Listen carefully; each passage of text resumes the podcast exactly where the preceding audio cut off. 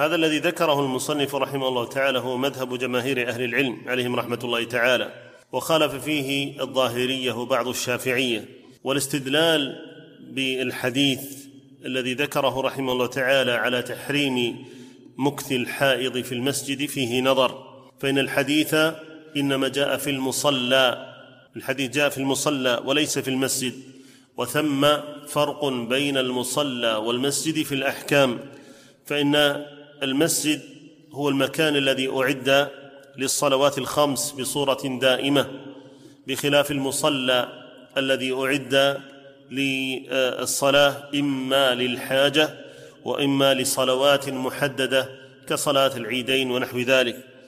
ومثلها أيضا المصليات التي تكون في البيوت ومصليات الأعياد والمصليات التي تكون في بعض مقار العمل ونحو ذلك. وهذه كلها لا تأخذ حكم المسجد فلا يصلى فيها مثلا تحيه تحية المسجد. ولو كان الاستدلال بهذا الحديث في موضعه لكان يلزم منه أن تأخذ المصليات أحكام المساجد. والمصنف رحمه الله تعالى رحمة واسعة وأعلى قدره في عليين. قد ذكر أن المصلى لا يعامل معاملة المسجد في في ذلك. قال رحمه الله تعالى في فتاواه فالمسجد ما أعد للصلاة فيه دائما وجعل خاصا بها سواء بني بالحجارة والطين والإسمنت أم لم يبنى. وأما المصلى فهو ما اتخذه الإنسان ليصلي فيه ولكن لم يجعله موضعا للصلاة دائما. إنما يصلي فيه إذا صادف الصلاة ولا يكون هذا مسجدا. الآن كلام عن المصلى. قال ولا يكون هذا مسجدا. ودليل ذلك أن الرسول صلى الله عليه وسلم كان يصلي في بيته النوافل ولم يكن بيته مسجدا. وكذلك دعاه عتبان بن مالك إلى بيته ليصلي في مكان يتخذه عتبان مصلى ولم يكن ذلك المكان مسجدا. فالمصلى ما أعد للصلاة فيه دون أن يعين مسجدا عاما يصلي فيه الناس ويعرف أنه قد خصص لهذا الشيء. انتهى كلامه.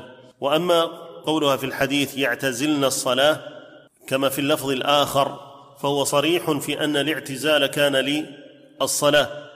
ولو كان الاعتزال في المصلى أيضا لما كان في ذلك وجه حجة والله أعلم.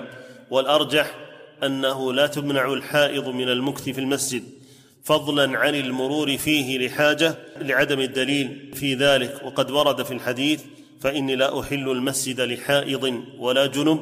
وهذا الحديث أخرجه أبو داود.